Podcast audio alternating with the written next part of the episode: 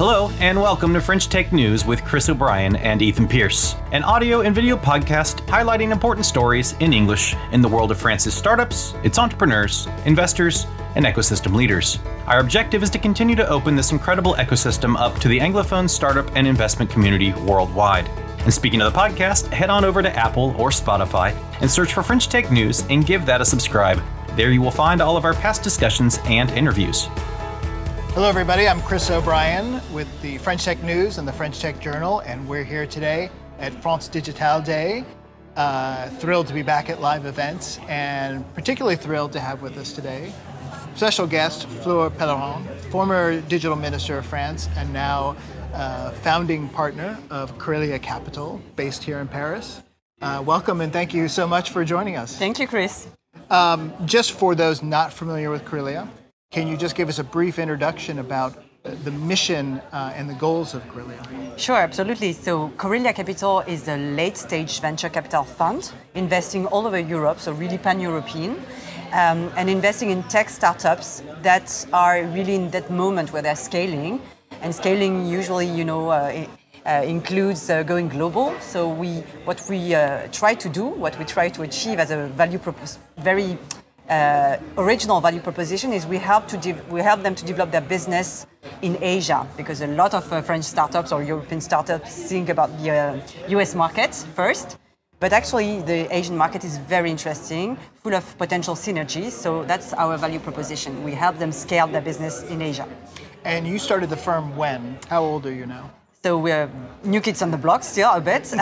we started the firm in uh, late 16, late 2016, early 17. Started uh, investing uh, in January 17. So it's, and you've you've now, as I understand, you've finished your first fund and you're working on your next fund. Absolutely. So we have one, you know, main fund, and we have a second fund with which we invested in Vestiaire Collective, for example, that became a unicorn, as yes, you saw recently. So we're very happy. So we have a main fund that is doing what I told you uh, right now. So the main strategy, investing in late stage uh, venture, and we have a second fund that is investing in um, C2C business. So it's more a thematic or strategic fund.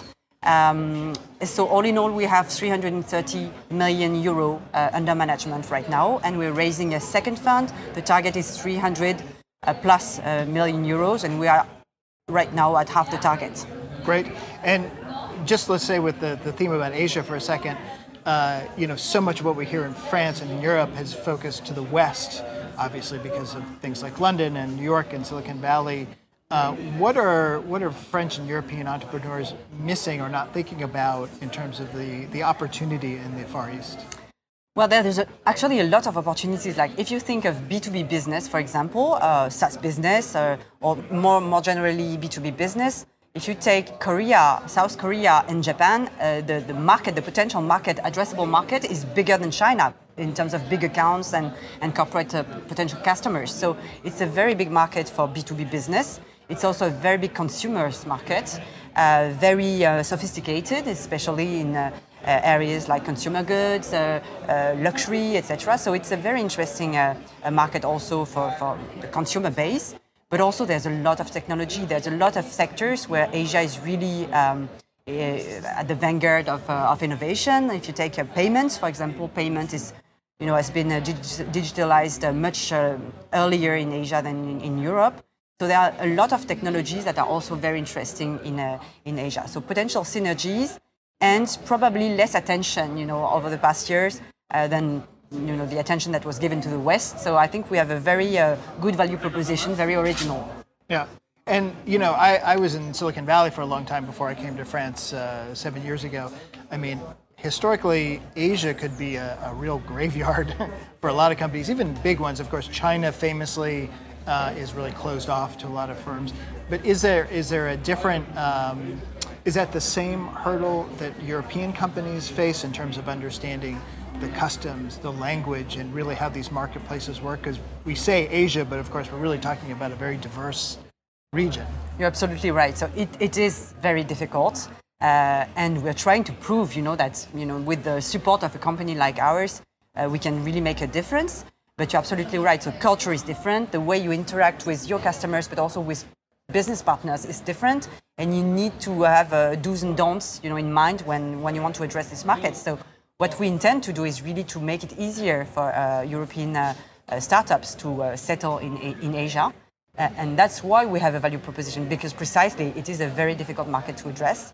And actually, you know, the funny story about that is that I was born in Korea. So we, we you know, when I say Asia, I mean Eastern Asia, outside China, because China is a, a very different universe uh, altogether. Um, and so we, we target mainly South Korea, which is a very sophisticated and interesting ecosystem, and also Japan um, and Eastern Asia, so Indonesia, Malaysia, so these are emerging markets. So I was born in Korea, I was adopted, so I'm not bicultural. But when I was appointed as a minister for digital in France, I became really, it became very notorious. I love this story, by and the way. that, yeah, that's, you know, it, it's really a coincidence, but that's the way things happen. And that helped me really a lot in creating a huge network in, in almost no time uh, in Korea. And if I had been uh, probably, you know, uh, if I had a different pace and if I had to invest a lot of time and a lot of trips and a lot of you know going back and forth uh, to create the same network that I have today. It would take me maybe 20 years. Yeah. So that that's really very precious, and that's what I offer to my uh, my portfolio founders. Yeah, that's it's an amazing tale to me about the sort of accidentally becoming this rock star. Uh, but I think it's great too, and it's certainly an opportunity. It opens up a, a real bridge for people over here in Europe uh, to access that market, maybe in a way that wouldn't have existed before. Yeah, because it's really an insider. I mean, all these markets are really insider markets. They are economies that were a bit closed and also uh, very um, probably where you know local players are really dominant and it's very difficult to enter this market because for that reason not only because of the cultural aspects but also because you know big conglomerates like Samsung, LG, Hyundai you know they used to have all their services and products developed in-house, so they didn't need to have uh, uh, external B2B um, you know, providers. That's, cha- that's changing now, but it's true that if you have network, if you have a local network, if you become an insider, then it makes it much easier to do business. Yeah. One other theme to touch on here, uh, you, you know, the time that you would have started the firm uh, five or six years ago, uh, the, the question of growth equity, late stage was really a, an empty uh, wasteland in Europe. I mean, that was an obvious opportunity and, and, still is, I think, to some degree, because that was a general complaint that, you know, once you got past your Series B, you had to go to the United States, to London, somewhere else to get the really big investors. Obviously, one of the big stories we've seen uh, in Europe and in France the past year has been these huge mega rounds, these nine figure fundings uh, from growth equity, from private equity. Um, I certainly don't think the whole late stage problem has been solved, but I'm wondering, in terms of your focus, how has that changed your approach, or how are you adapting to this this new dynamic, or does it require you to change the way you're thinking about late stage? Probably does in terms of you know you're competing with uh, new uh, players. Like you know, we, we didn't compete maybe 10 years ago with private equity players, for example. Now it's the case. So we, and that's why you know having a very differentiated angle, like the Asian angle, is something that is really precious and valuable because uh, money has been a bit commoditized yeah. Uh, in, the, in this late stage. And you know, when I look back at 2012, when I took office as a minister for digital, we called it the, the Death Valley of financing because there was absolutely no way for a company to raise more than, you know, a French company to raise more than 10, 20 million euros. And now you, we saw the mega rounds that have been announced uh, yesterday or today. I mean, it's uh, hundreds of millions of, of euros. So this gap has been bridged that's for sure. Yeah. But now, the, for the local industry, for the local VC industry, you need to adjust by offering more than just money uh, to the, if you want really to participate to these mega rounds, if you're interested in that, uh, because uh, it's not just about money anymore, and it's really the founders who decide with whom they want to work. You know, they're not waiting for you. You really need to make a difference and to convince them. Yeah, and then you know, in that sense, are these new players, the private equity players, the growth equity, are they are they in fact rivals? Are they partners? Or can you describe that dynamic a little bit? Do you really feel like you're competing with them for a seat at the the table? So they, for us, they are partners because as long as you have something, you bring something different to the table. I think they see the value that you can that you can you know bring to the to the companies. And for us, having this differentiated approach and, and value proposition is, a, I think, is a, is a good thing because they don't see us really as, com- as competitors See us as people who can open doors uh, in Asia and accelerate the development of the business in, in Asia, which is something uh, probably you know, you, you, know very interesting for, for them as shareholders as well. Uh, the thing, the complicated thing is that probably they're less sensitive to valuations and they bring the valuation uh, a bit uh, a bit high, so it creates a sort of inflation of, uh, of valuations. And private equity actors are you know more able to to, to, to pay big tickets and to uh, and to accept big valuations. Yeah, I mean the numbers for me, I'm sure they are for you. The, are mind blowing because yesterday we had 1.2 billion in two deals. Like I mean, when I arrived here in 2014, that was the whole year.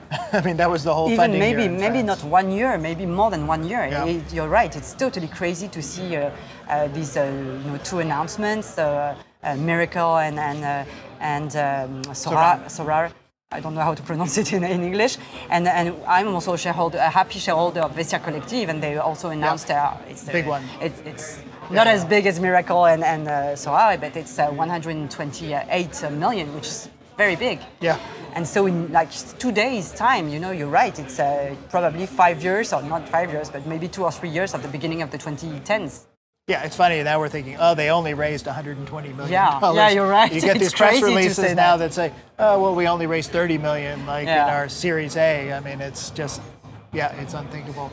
Well, just very quickly, what are you speaking on here today at I'm on a very interesting panel because the, the topic this year, we, uh, each year we choose a topic, and this year it's values, okay. and that's you know playing on the ambiguity of the world because of, of course we're speaking about financial value, but also on uh, ethics, uh, yeah. uh, business ethics, because uh, ESG, you know, environment, uh, uh, governance, social impact have become hugely important now in our ecosystems, both on the financing side and on the corporate side.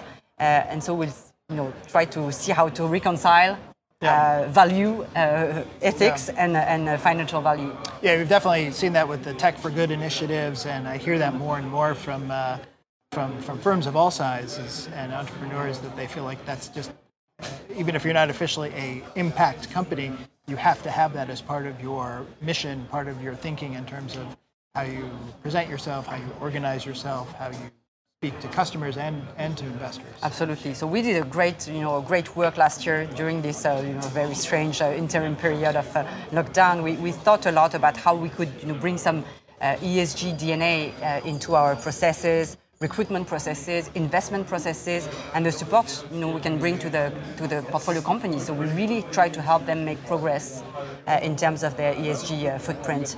And we're not an impact fund, but we are, for us it's very important to uh, have this dimension in our processes and in our, values. Yeah. Well, I want to thank you so much for, for taking Chris. some time this afternoon on a beautiful yeah. Paris day. And uh, thank you all for listening, and we'll be back with more great interviews from France Digital Day.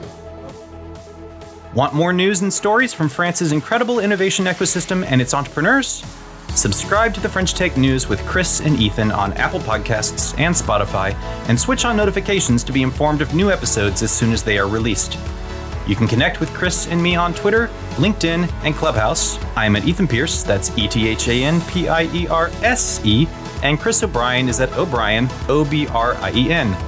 Let us know if there are guests that you would like to see on the interview podcast or Clubhouse, as well as any stories that we should take a look at.